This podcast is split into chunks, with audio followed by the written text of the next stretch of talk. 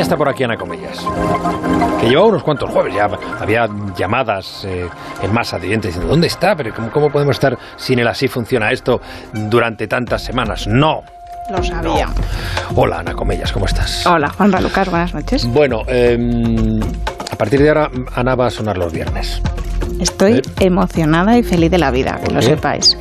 Porque el viernes es el mejor día de la semana, lo sabe bien Marta García ayer y además es el día de la apariciencia. O sea, ¿no se puede pedir más? Sí, eso es verdad. Pero ¿por, no qué, por, por, por qué, le has dicho eso a, a, a mi querida Marta? Porque, Porque, a Marta le encantan los viernes. Y, y, a, y a, Andrés. Y a, todo el mundo, por eso. Es un día estupendo, no, no, me digáis que a no. A mí no, porque el viernes es el último día de la semana en que hacemos programa y luego hasta el lunes claro. pasa mucho tiempo. eso es cierto. Sí, hoy decía, hoy decía Marta esta mañana que, hoy, que ayer fue lunes y hoy es viernes. Es que es verdad. Sí, yo se lo he oído también esta mañana. Eh, a, ayer fue lunes y hoy es viernes. Pero es así. Es así. ¿Sí?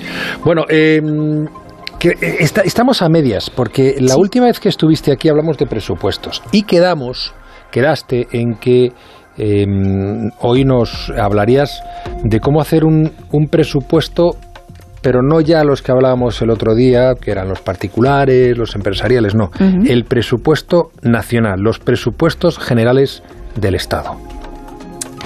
Pues sí, los presupuestos generales del Estado, esos mismos. Como recuerdas, ya vimos que un presupuesto es un documento en el que recogemos los ingresos y los gastos de un proyecto uh -huh. durante un año y nos va a ayudar a planificarnos para no quedarnos cortos ningún mes.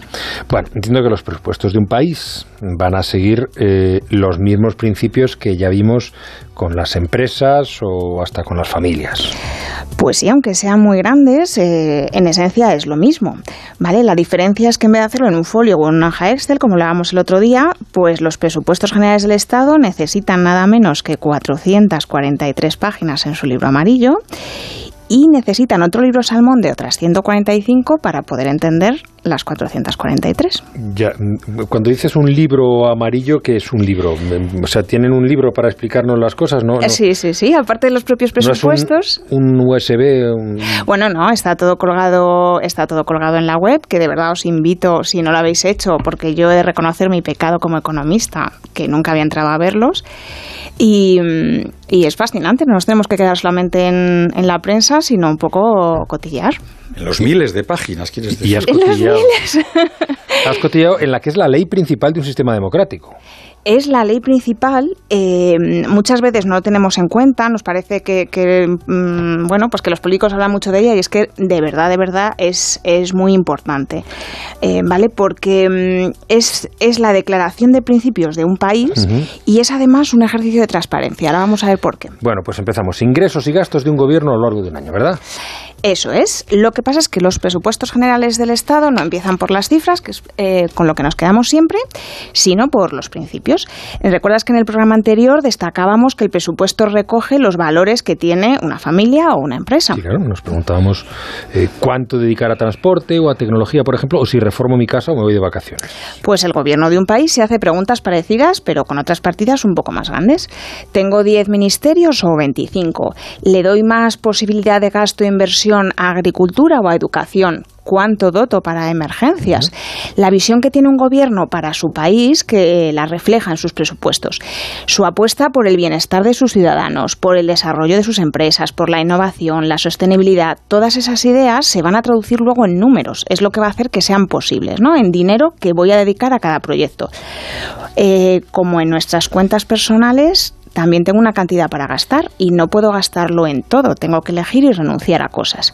Mira, el título de los presupuestos generales para 2022 es los presupuestos de una transformación justa para avanzar hacia un país más verde, más digital, más cohesionado y más igualitario, afianzando la recuperación económica sin dejar a nadie atrás. Eso, o sea, eso es el título. Ese es el título. Que es una declaración de principios. Es una declaración de principios, efectivamente, es que es la principal ley la que define a, a un país. Ahora, con unos ingresos limitados que vamos a aportar todos los españoles, eh, bueno, todas las personas residentes en España, eh, tenemos que ver cómo lo gastamos para conseguir cumplir ese objetivo. Bien, pues vamos, vamos, a empezar por ahí, por los ingresos limitados. ¿Cuáles son los ingresos del gobierno? Vale, lo vamos a simplificar mucho, ¿vale? Pero yo creo que aquí lo interesante es entender las implicaciones de, cada concepto. Los ingresos del Estado son impuestos en su mayor parte. Mm. Los hay directos, que son los que se imponen con nombres y apellidos a Juan Ramón Lucas, a Jesús Ribasés, a Andrés Rodríguez, a mí misma, Ana Comellas. el IRPF. El IRPF. Tenemos también el impuesto o el de sociedades. Con este tipo de impuestos paga más el que más tiene, porque si el impuesto es de un 10%, pues el que solo tiene 1.000 pagará 100 y el que tiene 10.000 pagará 1.000. Suelen ser además progresivos, lo que significa que no voy a grabar con un 10% todas las rentas, si hablamos del IRPF, sino que a las que estén por debajo de 1.000, por ejemplo, les voy a aplicar un 5%. A las que vayan de 1.001 a 5.000, un 8%. Y a las que estén por encima de 10.000, un 12%. Vale. Y así el de 1.000 pagaría 50 euros de impuestos en vez de 100 y el de 10.000 pagaría 1.200 en vez de 1.000. Exactamente. Y esa progresividad me va a permitir como gobierno redistribuir la riqueza ya antes de la recaudación, porque esa redistribución de riqueza es uno de los objetivos del Estado. Los impuestos indirectos, en cambio, no graban lo que tiene cada persona o empresa o los ingresos que genera, sino que graba el gasto, lo haga quien lo haga. El impuesto más clásico es el IVA. Yo me compro una mesa y sea multimillonario o esté en paro, pago el mismo IVA. Lo mismo o sea, que pago el mismo impuesto, que es el impuesto son impuestos indirectos por esa razón. Eso es, si la mesa cuesta 100, voy a pagar 21, aunque esos 21 me quiten de comer o, sean calderilla. Entonces, el, impuesto, por ejemplo, de actos jurídicos documentados y transmisiones patrimoniales también tiene un porcentaje fijo con independencia de que la casa se venda por 100.000 euros o por 10. Eh, porque la compra una persona con mucho patrimonio o poco va a pagar lo mismo. También son indirectos los impuestos especiales sobre alcohol, tabaco o carburantes. Vale, pero si, si, tengo mucho dinero, pagar 50 euros de impuestos de gasolina, por decir algo, eh, no me supone nada. Mientras que si tengo poco, eh, puede ser una, una, parte importante de mis ingresos. No parece muy justo. Por eso, como gobierno, tendré que decidir qué impuestos quiero que pesen más. Si los directos, que tienen en cuenta cuánto tiene quien los paga, o los indirectos, en el que todo el mundo paga lo mismo por el mismo bien, con independencia de lo que tenga como, como patrimonio, como renta.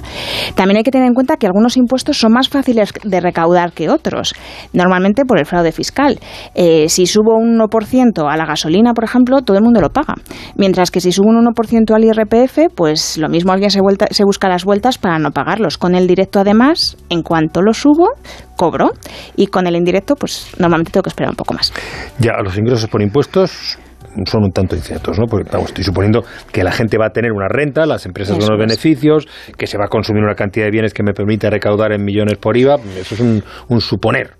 Es un suponer y ahí está donde está la discusión sobre el crecimiento del PIB, Juanra, porque mm. esas décimas arriba y abajo que se traen las diferentes estimaciones del gobierno eh, y otras instituciones, pues cada una de esas décimas se va a traducir en una recaudación más alta o más baja. Claro, y si el crecimiento es menor del esperado, si en vez de empleados tengo personas en paro, porque en vez de recaudar impuestos, entonces tendré que pagar un subsidio a esa persona. ¿Qué hace ahí un gobierno? Pues va a tirar de otra fuente de ingresos, que es la misma que tienes tú si no llegas a fin de mes o una empresa si sus gastos superan los ingresos. O sea, pedir prestado, claro. Efectivamente. Hablando de eso, claro. También tiene que tirar de financiación, que en este caso es deuda pública. Además de para estos desajustes, el Estado eh, ya cuenta con endeudarse si sus ingresos eh, de partida son menores que el gasto que tiene que hacer. Igual que tú pides una hipoteca, si este año te vas a comprar una casa, eh, porque es una forma de repartir un gasto muy grande en muchos años, pues el gobierno puede decidir endeudarse mucho este año y repartir esa deuda eh, más adelante.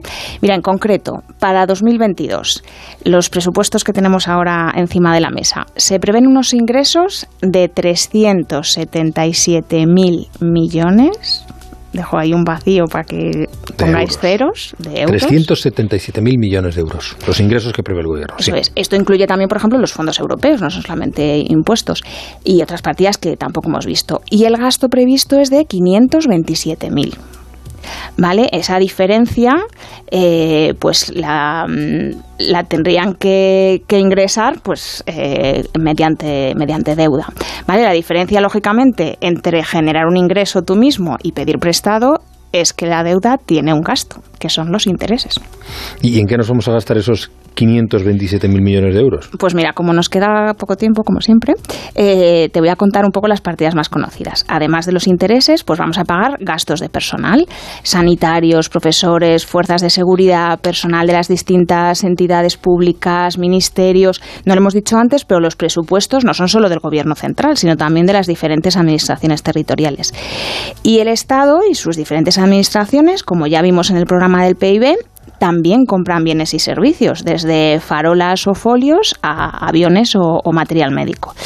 E invierte en los proyectos de los distintos ministerios y autonomías para conseguir eh, todos esos propósitos que veíamos en el título.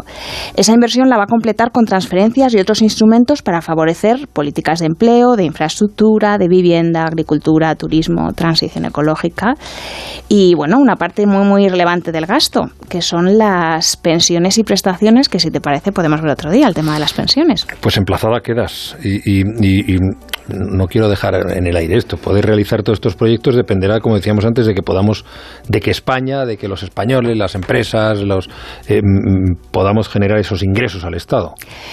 Pues mira, Juanra, tenemos que tener muy presente que esos ingresos, ese dinero público que una vez alguien dijo que no es de nadie, es en realidad de todos.